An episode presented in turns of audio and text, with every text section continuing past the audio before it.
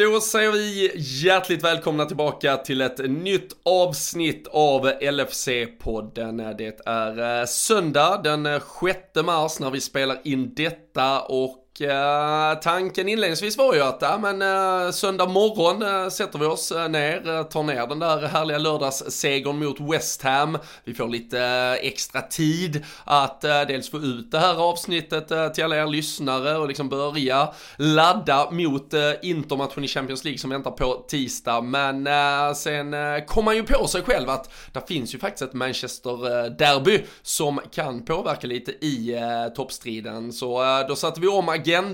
Det skulle bli inspelning efter derbyt, men eh, sen tog det lite drygt fyra minuter för City att göra 1-0 och då eh, sa vi att ah, vi kan nog börja spela in i halvtid. Så äh, även om det har hänt lite då i matchen, genom Sancho kvitterade, äh, City gick sen upp till 2-1 igen, så äh, trycker vi på räck eh, ganska exakt här i samband med att andra halvlek snart ska gå igång av den. Så det blir väl något eh, mellanting där vi till slut landar i och försöker få med slutresultatet, så kanske det blir någon sista slutkläm på vad vi tror och tänker om fortsättningen i tabelltoppen av Premier League. Men annars har vi ju spelat fa Cup fotboll sedan sist. Vi gick vidare där. Vi vann ju som sagt mot West Ham och så väntar Champions League. Så det är väldigt mycket att snacka om och eh, vi eh, rekommenderar väl också alla som vanligt att uh, hålla sig uppdaterade på lfc.se för vi hinner ju oftast inte få med allting som rör Liverpool i uh, de här lite drygt en timmes långa avsnitten. Men uh, vi kan väl absolut flagga redan nu för att det såklart kommer ett till avsnitt senare i veckan eftersom det är Champions League-spel på tisdag. Så mycket mer podd blir det såklart, men håll er uppdaterade på lfc.se. Det är där ni hittar supporterklubben varje dag, varje timme i stort sett och ni håller er fullt uppdaterade. Men eh, nu är det bara att sätta er till rätta. Jag ska släppa in Daniel Forsell som har en del kring sin spåkula att förklara och så rullar vi igång ännu ett nytt avsnitt av LFC-podden.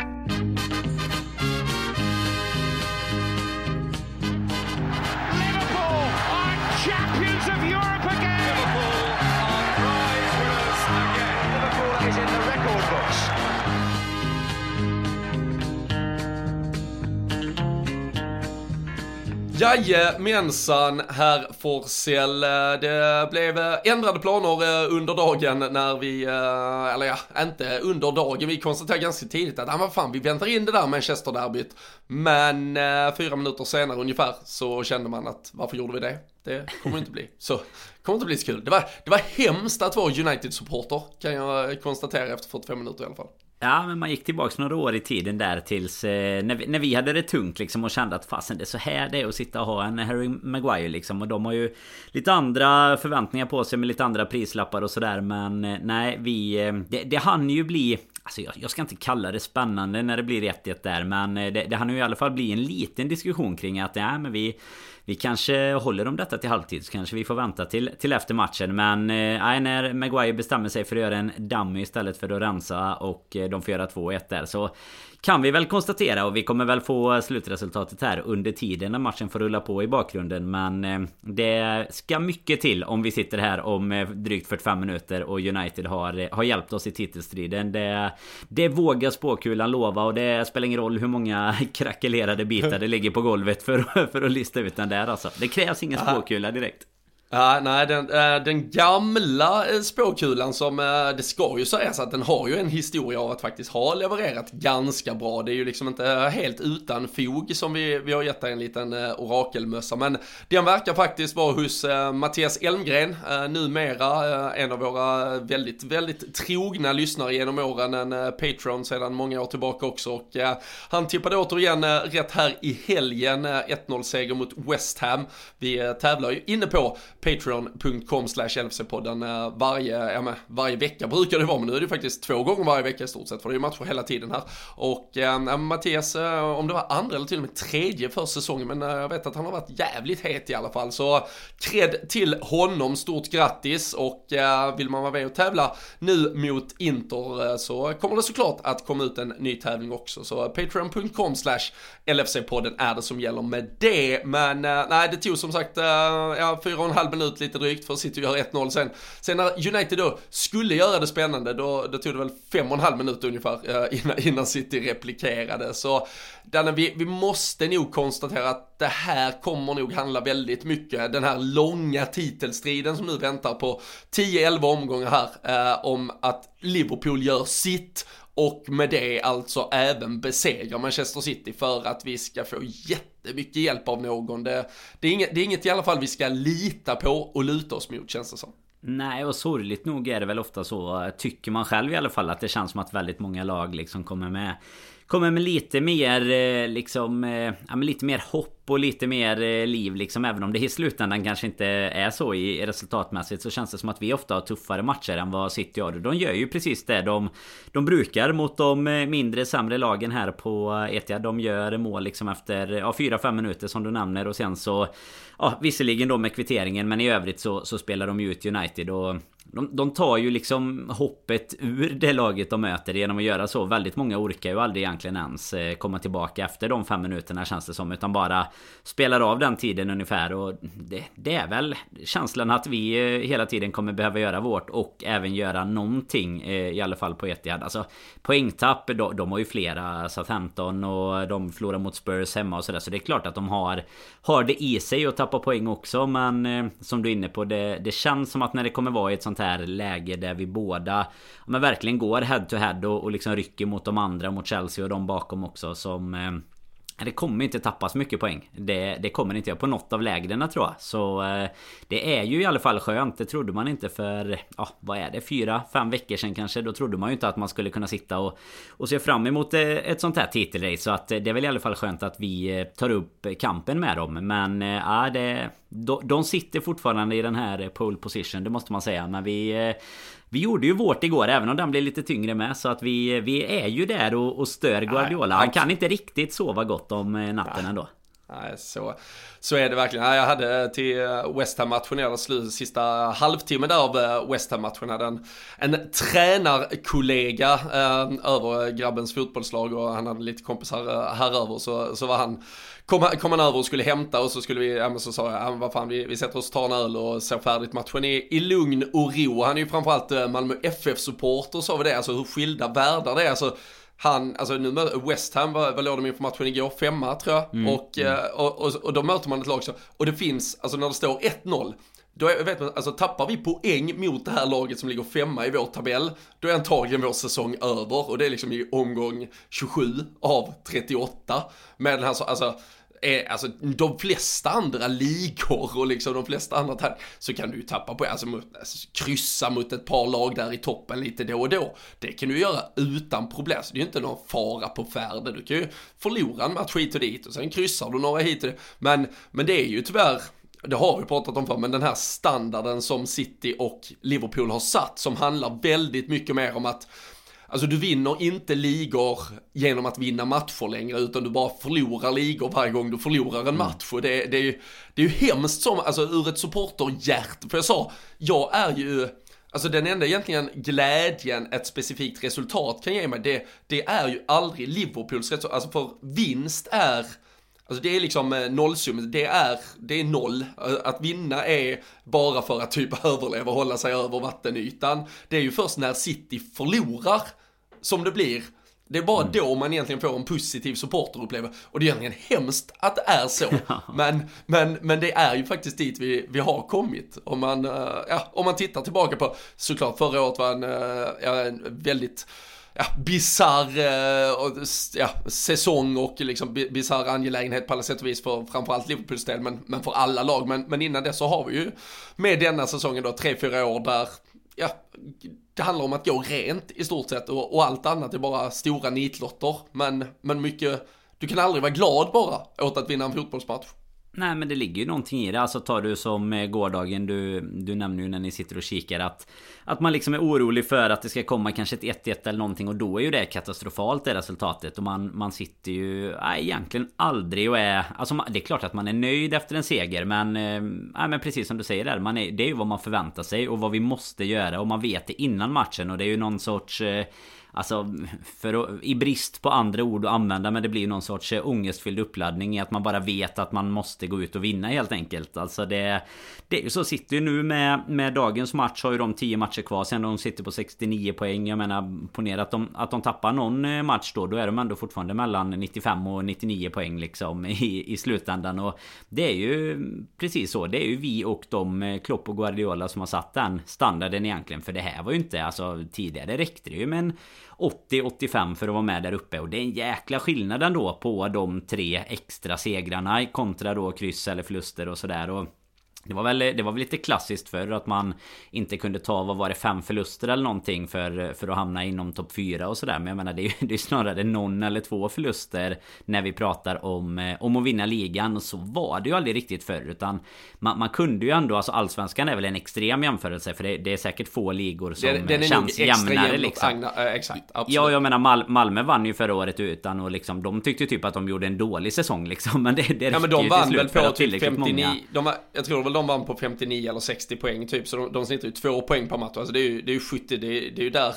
Alltså det, det, det, ja. de poängen har ju, har ju City och Liverpool redan tagit in typ. Ja men lite så. Alltså det är ju de poängen som du inte ens klarar dig typ i topp 4 faktiskt. Om man ska vara ärlig då i, i Premier League heller. Men nej, det, det är väl, ligger väl mycket i det. Och det, det är väl också tråkigt. För det blir ju att man sitter, alltså man blir ju extra frustrerad. Som nu pratar vi redan om det i veckan. Men när vi var över i London förra helgen till exempel då. Ser ett domslut väldigt eh, tydligt gå emot eh, oss. Eh, får man ju tycka. Och Everton då såklart. Men mot City då blir det ju det. Alltså det, det blir blir ju nästan mer på, alltså det påverkar ju en mer negativt än vad, än vad nästan på något poängtapp eller sådär hade gjort. Bara för att man, man vet hur mycket det hade betytt för Liverpool och, och att det är samma sak för de City-fansen som, eh, som eventuellt finns där ute någonstans såklart. Eh, så är, så är det ju samma sak egentligen. Det är ju deras standard på... De, de måste ju också bara gå ut och vinna och så eh, hoppas att, att vi tappar någonstans men...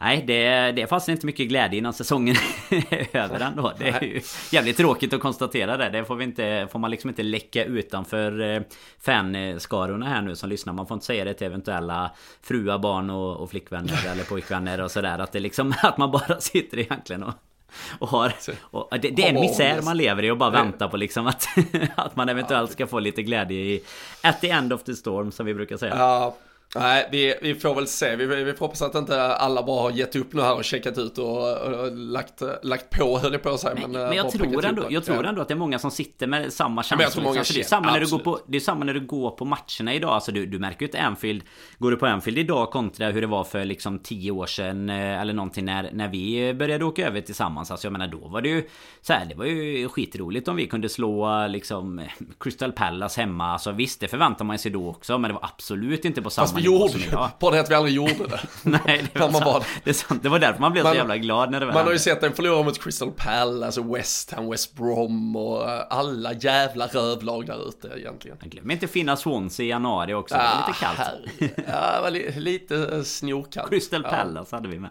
Nej, det är ja, otroligt. Nej men det är ju så, så, någonstans och det är väl, det är väl jätteskönt att vi är på en, ett annat ställe idag liksom att man Att man förväntar sig så mycket mer. Men jag menar tar det som igår så är man ju bara lite såhär, ha Salah såg lite kall ut. Alltså man vill, man vill hela tiden hitta någonting som Eventuellt är lite negativt även om jag tycker att vi gör en, en jäkligt bra match eh, Framförallt i första halvlek och, och sen blir det ju såklart lite Lite nervöst när man bara har 1-0 Vi har ju varit med om det för denna säsongen också. Det, det är väl liksom spelat skitbra och sen ändå tappat det på grund av att vi inte har utnyttjat våra lägen men det är ju, då, då hittar man andra saker istället. Det, det går alltid att hitta någonting att klaga på oavsett vilket eh, läge i livet man, man har helt enkelt.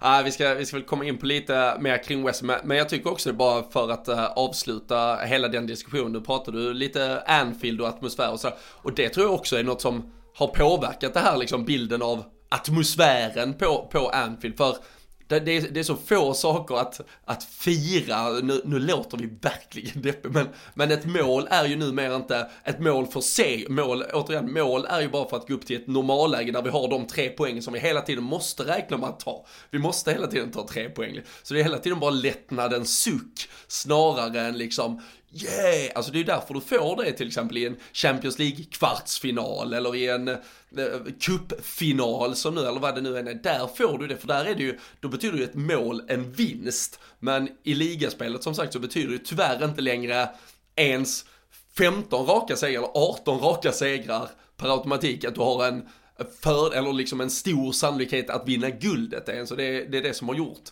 tycker jag och tror jag, uh, väldigt mycket av Premier League-upplevelsen unik uh, de senaste åren. Men uh, vi, vi ska återkomma till den. Vi, vi stänger väl ner fabriken med att få in resultatet här från Manchester-derbyt och då vet vi exakt vad som gäller när folk väl lyssnar på detta så, så har de ju såklart full koll. Men vi, vi återkommer där och bara backar lite mer kronologiskt först och snabbt Danne, för vi hann inte dyka in med ett avsnitt eh, efter eh, Norwich-matchen. Eh, det var ju fa Cup-spel på Anfield, ett väldigt roterat Liverpool.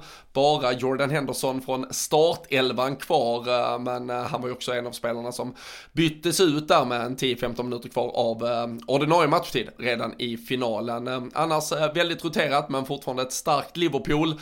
Takumi Minamino, den, ja men, japanska sylvassa jävla kuppkniven som vi har i vårt lilla verktygssätt och han gjorde sitt åttonde och nionde mål, eh, uh, addera en assist på det, så nu med ja, tio stycken goal involvements uh, helt enkelt. Och även om det blev lite spännande sen så kan vi konstatera att vi är vidare till en FA Cup kvartsfinal för första gången någonsin under Jürgen Klopp. Så uh, At the end of the day var det väl en uh, fin laginsats. Vi är långt fram i en cup. Det visar ju sig dessutom sen att vi fick uh, lite uh, flyt med lottningen och ja, Minamino är väl den man ändå vill sätta ett ord eller två till när man packar ner den matchen.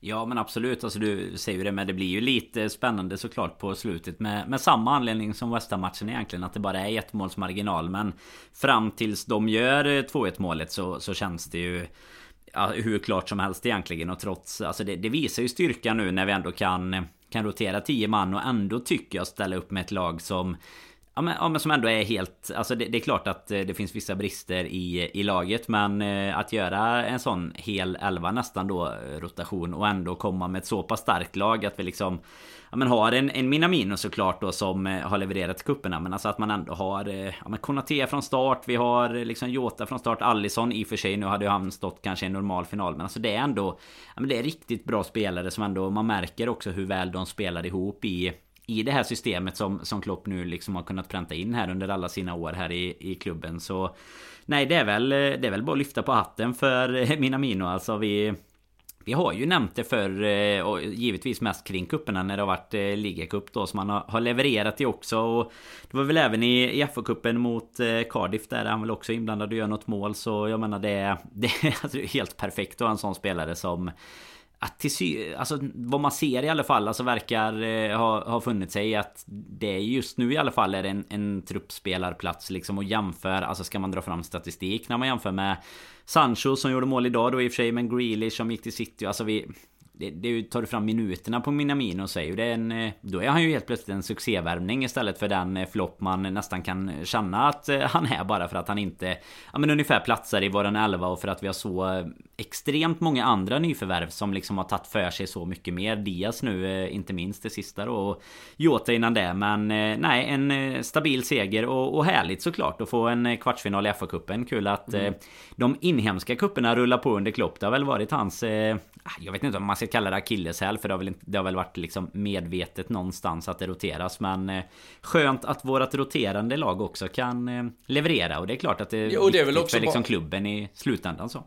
Ja och det är väl också bara skillnaden att se till att eh, alltså han har egentligen Alltså han har tagit sig an kupperna på, på samma sätt som, som förr. Han har ju gjort alltså mm. i alla de här tidigare stadierna av kupperna så har han roterat mer eller mindre åtminstone ja, men 8, 9, 10 spelare från kanske då, om vi ska kalla det någon ordinarie elva tidigare, men då, då har ju problemet varit att då har ju plötsligt spelare ja, 16, 17, 18, 19, 20 som har kommit in i, i den där startelvan inte varit bra nog. Nu eh, är det ju så pass många bra spelare som kan addera otroligt mycket kvalitet i även då en, en fullt roterad elva. Så, så jag, jag, det är väl också lite, alltså det, det är ju att Klopp nu faktiskt får en chans att göra det. För, för vi vet hur hårt han vill belasta sin, sin ordinarie elva så att säga i, i både Premier League och Champions League-spel. Så, så det, det krävs ju att man har den här truppredden för att det då ska finnas eh, ja, men kvalitet eller energi på kvalitetsspelare helt enkelt kvar till till det här kuppspelet och ja, men som du är inne på, Minamino, eh, jag tror 9 plus 1 betyder att han har ett goal involvement, eh, alltså mål eller assist eh, var 90 minut han spelar den här säsongen. Det är, det är otroliga siffror. Det, alltså, han, är, han har ju minst fler, alltså det är ju, man är Jota, Diaz, Sala och Firmino är ju såklart före mm. och så kan man väl, så är det lite så här, dra lott i alla fall när det gäller ett inhopp om det är han eller Origi som kommer in. Så det, han är typ delad sjätte anfallare och har de här siffrorna. Det, det är faktiskt det är faktiskt helt otroligt och jag kan väl, jag har ju svårt att säga att han accepterar den här trupprollen med den här statistiken i ryggen när ett transferfönster öppnar i sommar, men eh, då får vi salutera honom och, eh, och tacka för den, eh, den tiden. Så han kanske är jättenöjd, jag vet inte, jag, då är det ju bara att låta han fortsätta. Men äh, ja, ja, lite sådär intressant. Samtidigt liksom hade den där lilla svängen till Southampton som i så fall man på pappret kan känna det här måste ju vara en nivå där han kan gå rakt in och bli stjärna. Uh, Southampton är sannoliken ett lag som har blandat och gett de senaste åren. Ibland är de ju i otrolig form och ibland uh, är de ja, allt annat än så. Men uh, jag vet inte, vad, vad tror du? Är det liksom typ ett sånt steg han egentligen har i sig eller eh, kan man, kan man våga drömma att han spelar sjätte fiol även eh, nästa säsong i en eh, Liverpool-tröja? Nej men jag tycker väl egentligen att alltså, Teoretiskt sett så bör han ju ha den typen av klubb Bör vara en ganska bra destination egentligen Jag menar en spelare som får Kontinuerlig speltid Brukar ju också givetvis kunna leverera mer med lite säkrare eh, plats och, och hela den biten Men Samtidigt finns det ju något, alltså han, han kommer ju inte få chansen i en klubb Alltså nu finns det inte så många klubbar av, av samma dignitet såklart Men alltså även om man räknar in de som är lite slumrande jättar sådär det, det kommer han ju inte få utan då är, då är det ju i så fall att välja på eventuellt eh, Eventuellt faktiskt offra lite av, av den chansen för att Grejen är ju att det, det, går ju lika väl hamna lite snett i ett Southampton eller någonting. Alltså du har ju många exempel på spelare som man Man tänker tar kanske ett steg ner om man ska vara, vara respektfull mot dem då men eh, alltså inte riktigt kommer in i det direkt och då. Alltså konkurrensen är ju hård även där för det, det är kanske det som är mer din Din nivå. Jag tror inte han hade gått in och varit överlägsen i någon av, av de klubbarna om man säger så heller. Så att eh,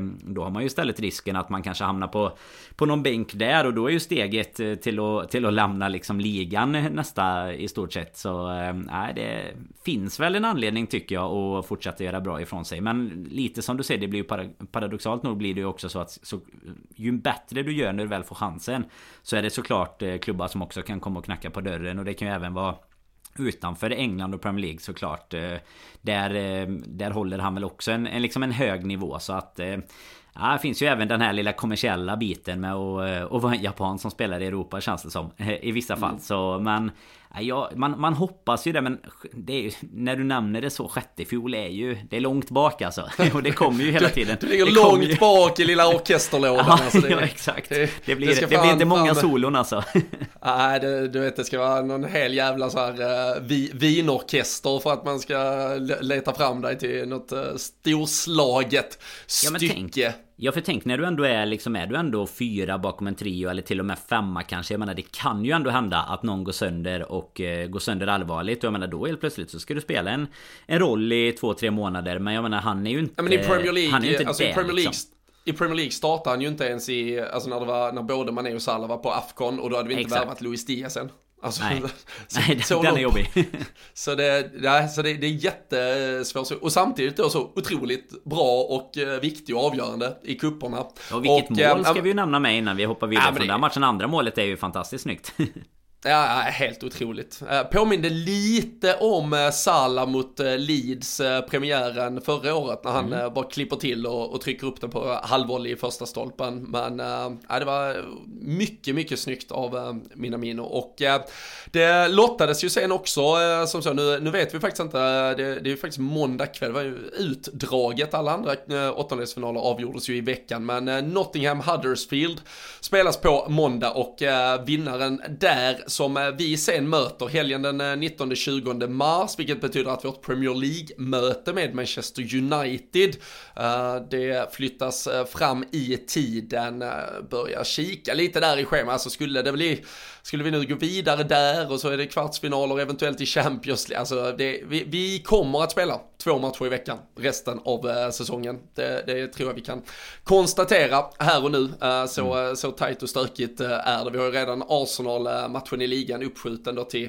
näst, nästa vecka här med tanke på att den skulle ha spelats när det var Carabao Cup-finalen och som sagt United-matchen kommer nu att förskjutas på framtiden. Men det, det kändes nästan, man, man vill ju aldrig tro att någon eh, lottning är uppgjord, men eh, Uefa, Fifa och eh, FA i, i detta fallet, de, de gör ju vad de kan för att man ska misstro i alla fall. För Everton kom igen i alla fall, City en, Chelsea en och Liverpool i en. Så det kan bli Everton-Liverpool eh, till exempel i en kvartsfinal. Det kan bli Chelsea-City i en och sådär. Eller man kan börja få fram dem sen mot, eh, mot semifinaler och finaler och sådär. Det, ja, det, det, var, det var ingen riktig av de stora som small på varandra redan i alla fall.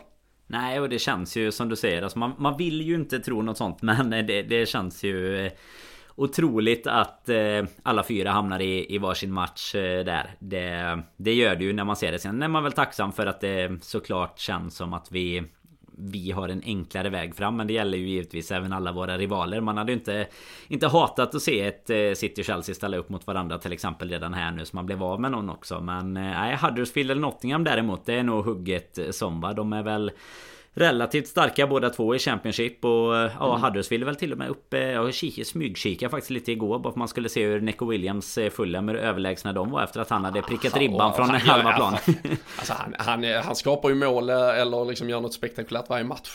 Ja, eh, show på Craven Cottage från Nico Williams faktiskt. Nya Gareth Bale eh, var det ju snack om där. Men, nej, men då såg man att eh, Huddersfield faktiskt har... Eh, de har ju faktiskt häng... De är tvåa just nu. Häng på en Premier League-plats tillbaka sen... Det var ju nu... Jag minns inte riktigt hur många år sedan det var de var uppe. Men tre, fyra säsonger sedan kanske. Och Nottingham ligger mm. väl strax under kvalgränsen liksom. Och då vet man ju att skiljer det typ sju platser i Championship så är det typ samma kvalitet på lagen. Men... Ja. Nej, det, det, är väl... Det, det är väl bara att räkna med i stort sett att alla fyra, eventuellt med en liten eh, liksom eh, Asterix för Everton då eh, Inte kommer att ta sig vidare med den formen de har. Men annars lär vi väl se ungefär de semifinalerna som du pratade om. Det är väl vad man kan tänka sig på Wembley här lite längre fram. Ja, och uh, vi kan samtidigt konstatera att eh, Red Mahrez har eh, prickat in 3-1 till uh, City. Så uh, vi kan räkna in en City-seger också, så tror jag vi inte behöver återkomma allt för mycket till den matchen. men quizläge känns det som Danne, du vet att jag gillar att utmana er. när tror du var senast som, om Liverpool får möta Nottingham, när tror du var senast vi mötte dem i FA-cupen? Det var väl så att det var Hillsborough va? Tyckte jag att jag har... Det var det! Du har varit inne och tjuvkikat på LFC.se. Ja, jag har sprungit förbi eh, det på LFC.se såklart. Jag tänkte precis vart är det jag sett det? Men det måste ju såklart eh, varit en artikel där. Finns ja, inget antagligen. annat. Nej, så, så är det. Så det, alltså det, det skulle kunna bli en uh, FA Cup kvartsfinal som, uh, ja, men som bär på uh, såklart tung historia, men mm. det brukar också kunna inramas väldigt fint och vackert, så det, det, hoppas vi på i så fall. Men nej, som sagt, Nottingham eller Huddersfield, vi får se måndag kväll här vem det blir. Och eh, på tal om eh, LFC.se så kan vi väl också passa på att eh, slå ett slag där. Eh, supporterklubben eh, gick ut i slutet av förra veckan. Eh, eller denna veckan när vi sitter här eh, söndag, men kanske då när, eh, beroende på när ni lyssnar på det, med att eh, man stöttar Röda Korsets insamling till Ukraina. Och supporterklubben gick in med ett äh, litet startbidrag på 5000 kronor. vi försökte ju, ja men kanske hetsa igång lite. Vi vet ju att eh, fotbollssupportrar eh, och eh, lite sådär lite, lite hets, lite tävling för att eh, få lite extra fart på insamlandet så kan man ju försöka ge lite nuggets till det. Vi, vi sa vi skänker 100 spänn per mål mot Norwich, 150 per mål mot West Ham. Sen var ju Liverpool riktigt jävla målsnåla här i veckan. Det var bara 350 spänn och så tänkte jag, ja, men då kryddar vi det här, dubblar eller tripplar om United gör något bra mot City. Men det verkar de ju inte heller göra. Så jag känner att de där 350 får vi i alla fall, vi får toppa upp dem på något sätt här med typ bara vi går till Champions League kvartsfinal så, så dubblar vi detta. Men jag börjar bli lite orolig också av att vi, vi sätter käppar i hjulen för vårt eget lag. Men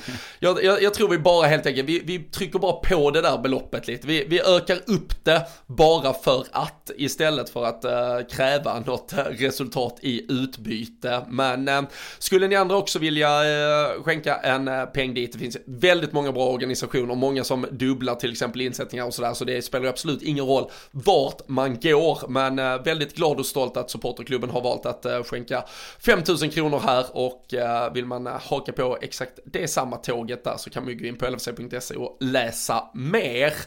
Men eh, West Ham, för att återgå till eh, Premier League-fotbollen, Danne, det var en, eh, jag jävla rivstart eh, från Liverpool. Och eh, det jag bara tänker att vi ska återkoppla lite snabbt till, det är att vi kanske har fått en situation, om vi tittar på startelvan, där eh, Luis Diaz är före Diogo Jota i eh, the, the pecking order, så att säga.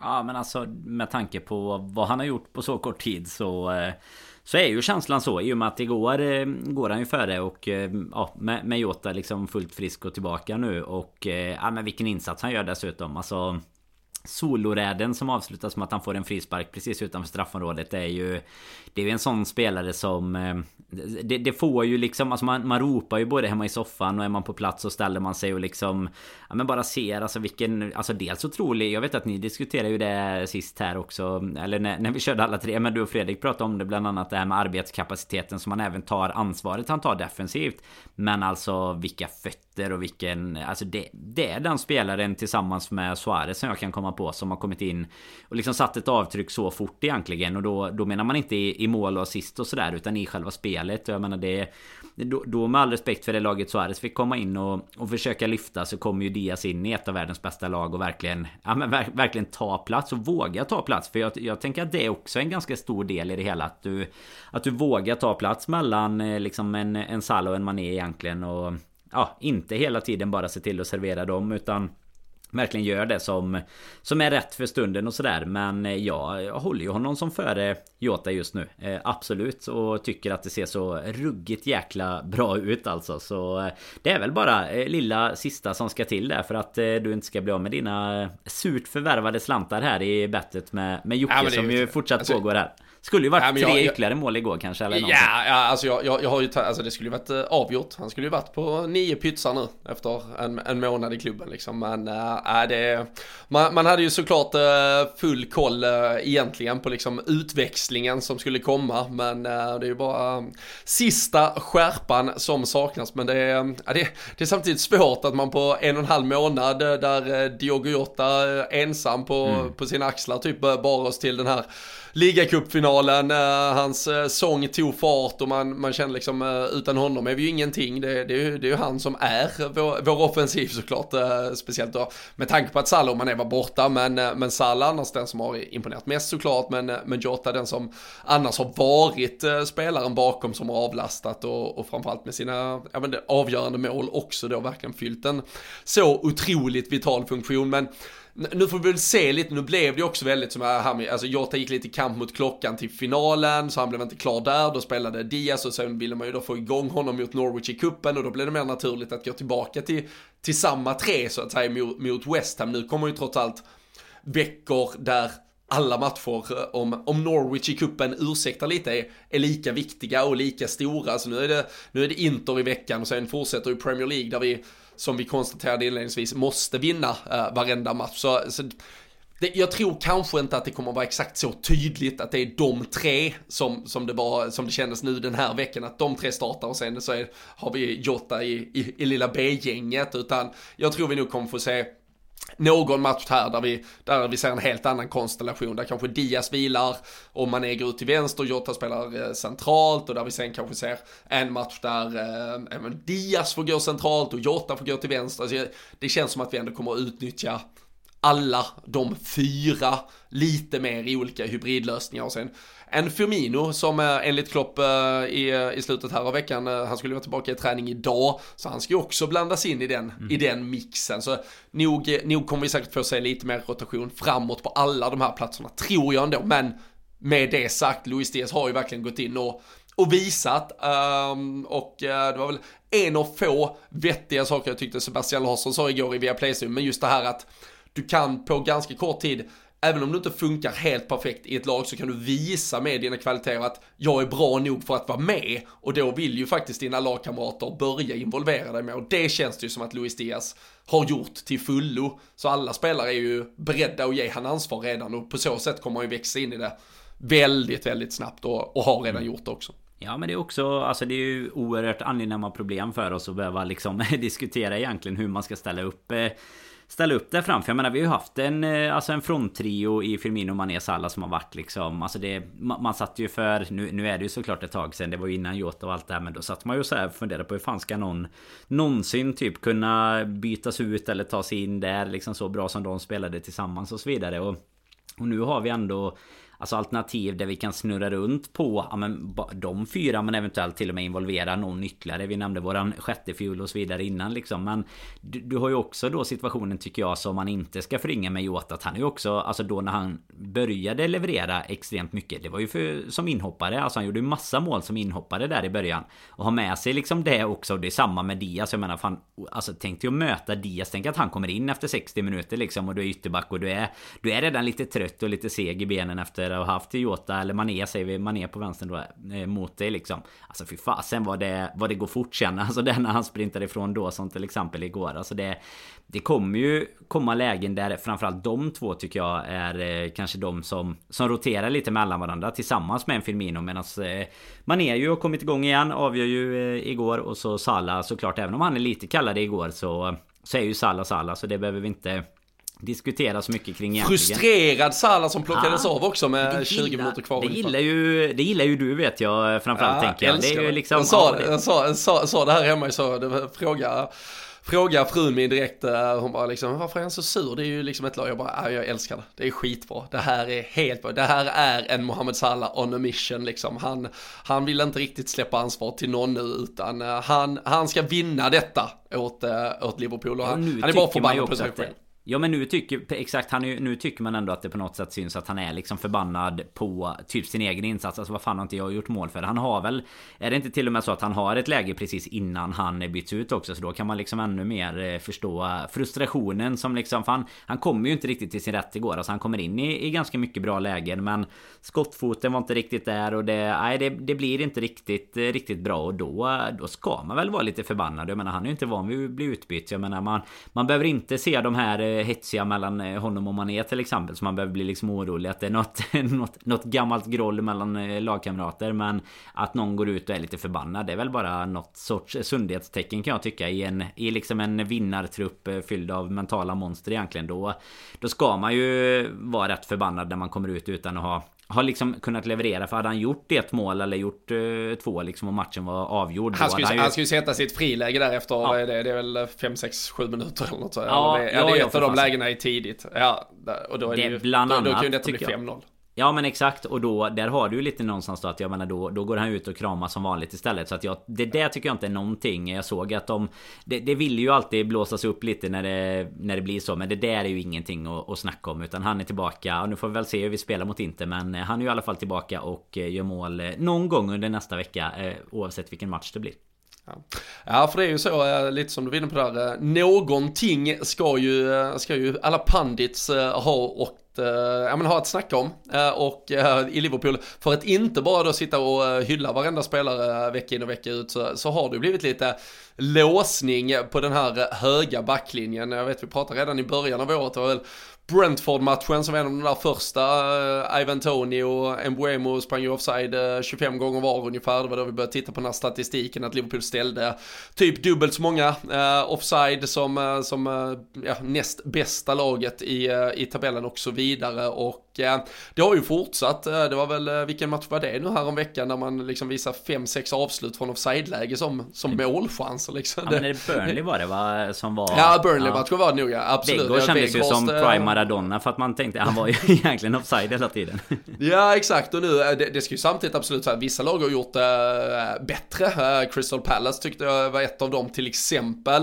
Äh, mot Chelsea så är det ju såklart marginaler vi räddas av och ja men samt egentligen igår tycker jag, tillsammans med Crystal Palace, tycker jag West Ham är ett av lagen som är, som är bättre på att utnyttja mm. det. Och eh, framförallt den där jättetilltrasslade situationen i första halvlek när, när Trent eh, liksom fullständigt får frispel på domaren, men sen visar ju sig faktiskt att han hade ju upphävt den. Men, eh, men tittar vi lite på siffrorna på de här jag tittar bara på eh, det, det, här året eh, så har vi spelat 15 matcher, det är 13 segrar, två oavgjorda, det är 8 eh, insläppta mål på 15 matcher, alltså under 0,5 per match och vi har hållit 9 nollor.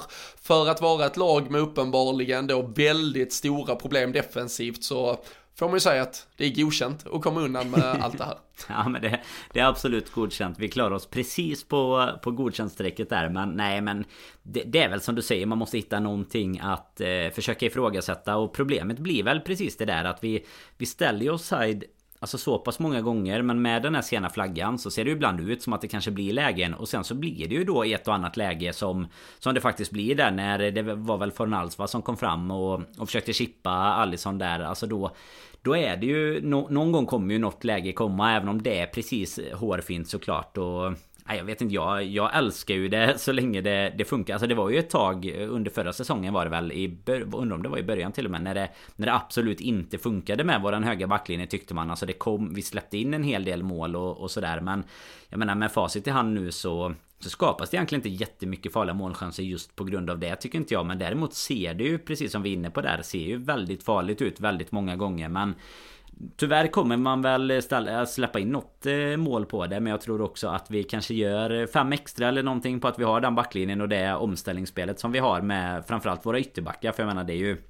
det går ju inte för Robertson och Trent annars att vara liksom längst ner vid eget straffområde och sen ska de vara längst upp i offensivt straffområde och göra assist och sådär heller. Utan det är ju såklart en, en väldigt, väldigt medveten strategi och både försöka ställa offside men också hålla backlinjen högt för att och liksom pressa upp, eh, alltså pressa upp vårt lag men pressa ner motståndarna så mycket som ja. möjligt. Så det är ju bara Underbart att se eh, när det funkar. Jag gillar ändå frispelet på Trent där. Han är ju ganska städad så här på plan. Alltså efteråt går han ut bara, nej men jag har sett det nu. Eh, jag, jag såg lite på Sky där. Då gick han ut bara, nej men jag har sett det nu. Och det var ju faktiskt eh, inte offside. Så att det, det är lugnt liksom. Men eh, jag gillar ändå att man eh, blir lite bitsk på en sån grej eh, där. Ah, men herregud. Det, det, det är ju det vi har saknat. Ja men det är det vi har saknat lite. Nu var det ju en offside. Men jag menar frisparker och sånt. Så vi har snackat mycket om det här snälla truppen som bara accepterar allt liksom. Nästa gång kanske han drar upp flaggan bara för att Trent har stått där och, och skällt som fan. Nu hjälper ju inte det med VAR och sånt. Men äh, de, de verkar ju inte alltid ha sitt på det torra ändå där ute i hubben. Nej, precis. Men nej, jag tyckte faktiskt, eh, jag såg från, ehm, vet, vet inte vilken engelsk eh, studio, Slaven Bilic eh, var i en av studierna där. Han är ju före detta West Ham-tränare för det första, men har ju såklart också ingått i många försvarskonstellationer själv under sin, sin spelarkarriär. Han han, han satt ju och hylla eh, alltså Liverpools försvarsspel eh, mer eller mindre och eh, pratade väldigt mycket om just eh, att få Trent och Robertson att fungera så bra. Vi kan ju bara konstatera att Trent gjorde igår sin 16 assist den här säsongen. Eh, det är tangerat rekord med, med det han själv hade från 18-19 säsongen och då har vi väl Eh, så att du tittar på minst eh, typ 11, 12, 13 matcher kvar att spela den här säsongen och vi kan ju avancera lite till i vissa kupper och sådär och eh, han är nu redan trea i eh, Premier League-historien bland alla backar. Andy Robertson har han ju framför sig som tvåa. Sen har de då några upp till Leighton Baines. Det, ja, gör de inte det redan i år så, så nästa säsong kommer de kliva förbi, förbi båda två och så han, han tangerade greenless så igår, uh, Trent, på 174 färre matcher eller något sånt. Bara det, mm. liksom. det är otroliga, uh, otroliga siffror han, han sysslar med helt enkelt. Men uh, för att gå tillbaka till det som Billich pratar, alltså det som är så imponerande med Liverpool, att man pratar, för de, hade, de gick tillbaka lite till att Reece James fick återigen lite beröm då, för han hade ju varit så offensiv och, och fredig för Chelsea här under lördagen också. Men, men liksom, alltså de andra offensiva backarna på det här sättet som Trent är, de, de har ofta en trebackslinje. De har till och med kanske två defensiva mittfält. Alltså Liverpool har två mittbackar och Fabinho så, som eventuellt kan, kan ge dig ett skydd. Sen har vi pratat om det, då har vi återkommit till att uh, den som spelar med sig höger uh, ytter i den centrala mittfältskonstellationen ska falla av när Trent är som allra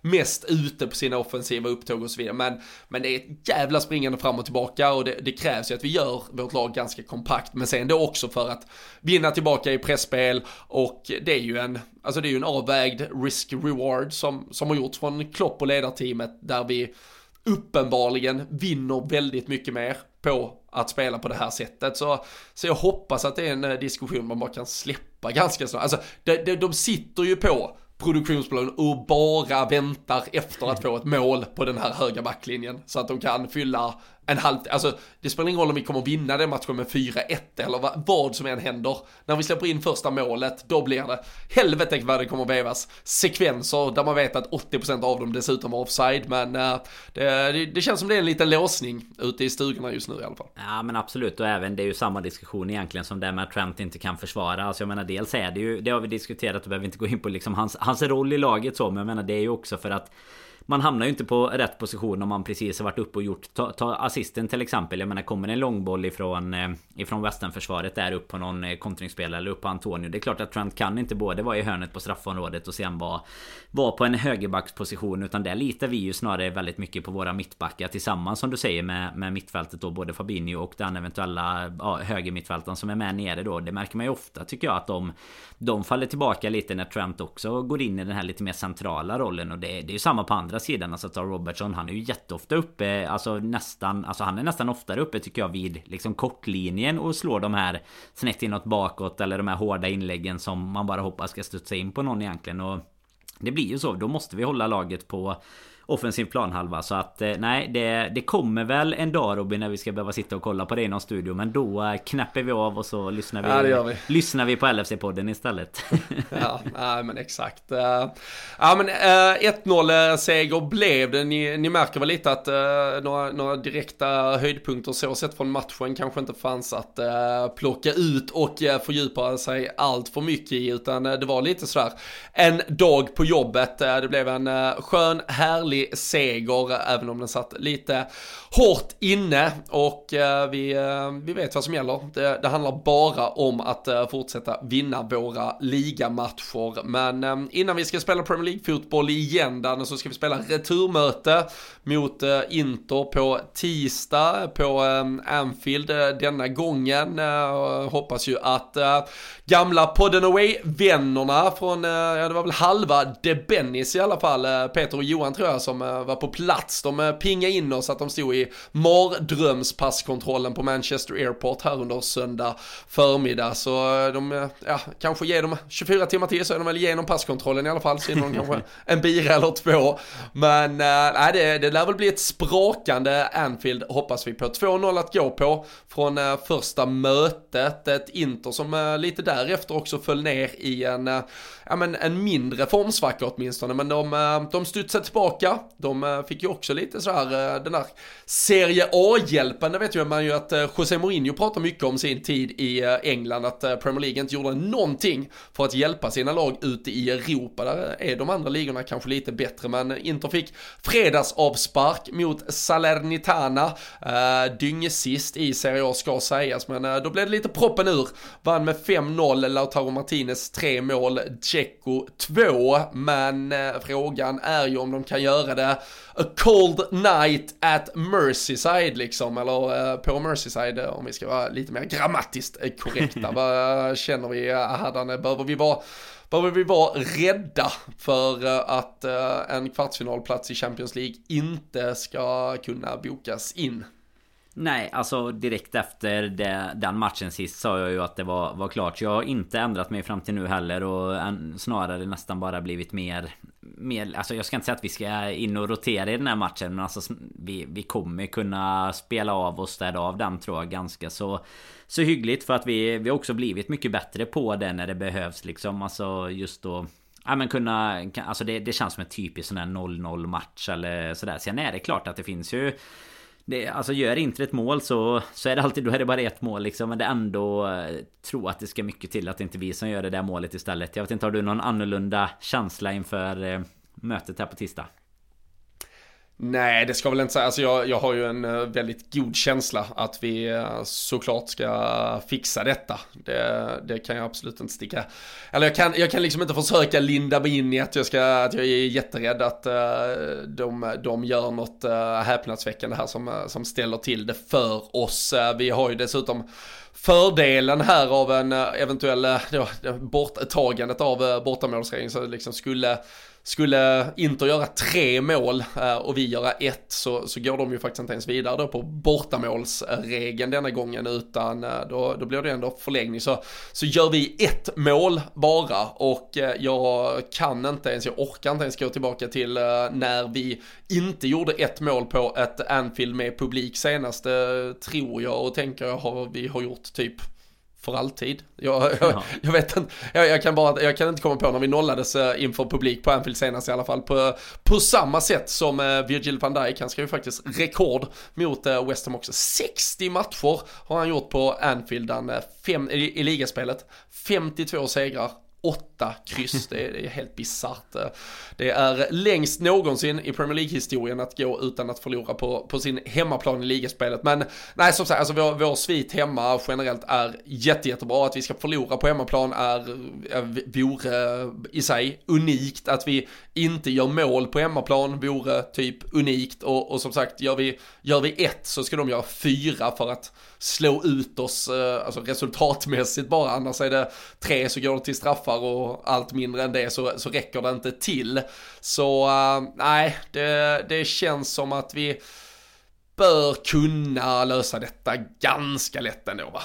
Ja, nej men det, det slår vi fast samtidigt som eh, Mares spikar ah, ja. United-kistan där med ett 4-1 också. nej men det, det, är sant som du säger. Alltså jag, jag kommer inte ens... Eh, jag ska säga att jag kommer inte ens vara nervös när hymnen ljuder på, på tisdag. Alltså så säker är jag ändå på att vi att vi ska göra det, det krävs 0-1 ganska tidigt för att jag ska få lite nerv i matchen. Annars tror jag att... Eh, ja men du nämner Peter och Johan där som ju eh, har varit med oss på Podden Away och så. De åker ju dit som utsända för att bara... Alltså bara fixa oss vidare till en kvart där. Det är väl den där lilla jinxen eventuellt om att vi ska dubbla belopp och sånt där nu. Det har ju gått eh, dåligt med insamlingen. Så att om vi... Om det är det vi vidhåller vi, så... Då, då är det eventuellt något att vara nervös för.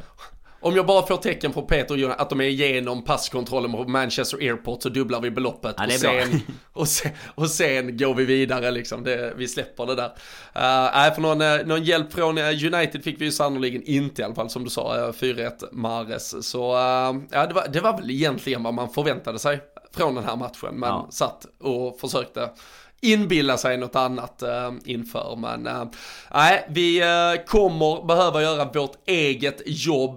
Det kommer nog vara den där helgen, vi får se om det blir den 9 eller 10 april som vi möter City på Etihad. Det handlar ju lite om hur eventuella då, för att ändå inte ta ut segrar i förskott som Champions League kvartsfinalerna lottas. För det kommer ju vara Champions League kvartsfinal faktiskt både så att säga midweek innan och efter City-matchen finns ju det här scenariot där vi till och med kan få City, Danne. Och sen mm. vet du vad? Om vi skulle få City i en eventuell FA Cup semifinal, då möter vi City, om nu då även lotterna faller så i Champions League.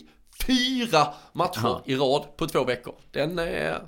Då kan vi mäta vem fan som är bäst av oss ja. ja men verkligen. Och så dessutom i, i tre olika cuper då. Där det fasen, eh, nej då... Um... Alltså tänk att släcka den jävla klubben en gång för alla. Sluta med Champions League, sluta med FA-cupen och så bara knäpper vi till dem i ligaspelet. Och då, de har redan tappat någon poäng längs vägen där inne. Aj, au! Alltså, Alltså se, pep, se, se hur Pep hade sett ut efter den sista fa matchen där då liksom, det, det hade varit eh, otroligt. Jag vet inte, du kommer ihåg den här eh, giffen som finns när han Ja när han menar att det är två gånger eller vad du vet när han springer runt där och liksom är helt galen. Alltså, ja, se, se, honom efter fyra förluster eller i alla fall tre förluster och eventuellt en eh, lite mindre seger i, i ena Champions League-matchen bara. Men det är, jag hoppas inte att det blir så för det är ett av de Nej. få lagen som jag inte vill se oss mot i, i kvarten ändå så att det, det får räcka med att vi har dem i ligan den helgen Kanske FA-cupen. Samtidigt hade jag aldrig velat spela en Champions League-final mot City heller. Fy fan. Alltså så, så se, då får ju bli semi i så fall. Ja, alltså, det, jag, jag det är faktiskt sant. Eller att de, eh, de ryker inte ja, nu mot, större... mot Sporting, men om de ryker i en kvart mot någon annan helt enkelt. Ja, ja alltså att någon annan, ja precis, så vi är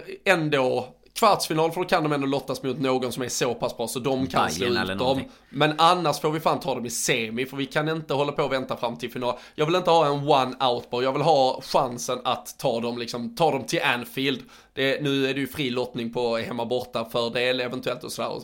Men äh, drömmen är ju, vår bästa chans att någonsin slå ut City tror jag är ju såklart få ett dubbelmöte mm. och vi avslutar på Anfield. Speciellt med, med bortamålsregeln borttagen dessutom. Så Ja, ge oss, vi, kan, vi, vi gör Europa en tjänst där och, och tar City i semifinalen om, eh, om ingen har löst det innan dess. Och så uh, spelar vi final sen mot, uh, kanske mot PSG i Paris och så knäpper vi dem på näsan där. Det hade ju också varit för jävla fint. Milner bryter benet på, på allihopa eller något. På, på allihopa också. Han har inte fått rött kort efter 10 tio brutna ben men på det elfte får han, sitta, han syn eller röda. Nej men det är sant som säger, alltså en final är ju alltid en final också så det City hade ju inte varit eh, Som sagt ett av de lagen jag är rädd att möta och då vill man eh, Antingen då, då borde man ju vilja ha dem så fort som möjligt men som sagt en eh, chans för någon annan att slå ut dem i kvarten och sen semi annars. Men eh, nej, det är väl klart. Vi ska ta oss vidare från eh, inte först. Vi får väl, eh, vi får väl vänta där så att man får någon sån här jinx-maffia efter sig nu om man... Nej, nej, om vi nej, skulle råka åka ut eller någonting för att man har suttit här och bokat biljetter till Paris och James Milners hotellrum och grejer. Exakt, klart vi bor på James Milners hotellrum. det, är, ja, det, det är taget, men äh, som sagt, äh, Inter gäller på tisdag. Äh, som vi sa så äh, har vi ju våra tävlingar på äh, Patreon. Det är bara att gå till patreon.com slash LFC-podden om ni vill vara med. Det lär dyka upp en tävling under måndagen där inför äh, tisdagsfighten och sen är vi tillbaka, spelar förhoppningsvis in på uh, onsdag så vi kan ta ner det som vi då hoppas är ett avancemang i Champions League och så blickar vi fram mot eh, helgens Premier League-fotboll därefter. Det är eh, full fart eh, både på plan och i poddfabriken så eh, ni hinner väl knappt stänga av detta och plocka ur lurarna innan det är eh, dags igen. Men tills vi hörs, håll er uppdaterade på Liverpools läge på lfc.se. Skaffa gärna ett medlemskap i supporterklubben och som sagt supporterklubben just nu stödjer Röda Korsets insamling till alla offer och den såklart väldigt utsatta situation som är i Ukraina. Röda Korset är på plats och bistår och eh, supporterklubben har skänkt 5000 kronor. Vill man själv vara med där eller via något annat sätt hjälpa till så, så gör det. Eh, varenda liten krona räknas och betyder väldigt, väldigt mycket. Så eh, tack till eh, de som eventuellt har tagit rygg där. Tack till alla er som alltid är med och lyssnar. Vi hörs och ses snart igen så ta hand om er så länge.